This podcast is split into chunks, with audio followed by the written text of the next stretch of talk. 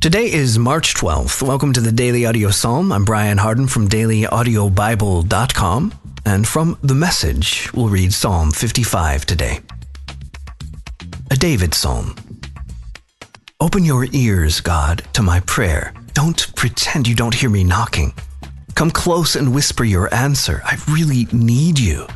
I shudder at the mean voice, quail before the evil eye as they pile on the guilt, stockpile angry slander. My insides are turned inside out. Specters of death have me down. I shake with fear. I shudder from head to foot. Who will give me wings?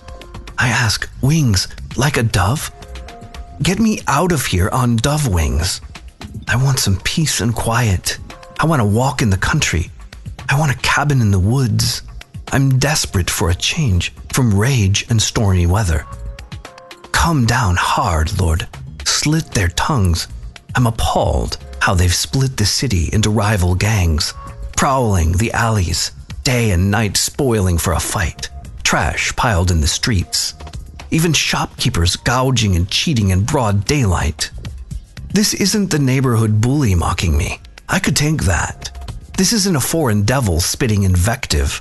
I could tune that out. It's you.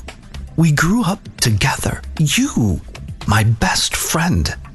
Those long hours of leisure as we walked arm in arm. God, a third party to our conversation. Haul my betrayers off alive to hell.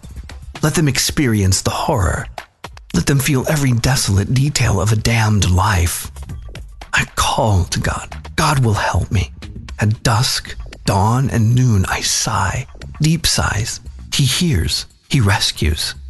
My life is well and whole, secure in the middle of danger, even while thousands are lined up against me.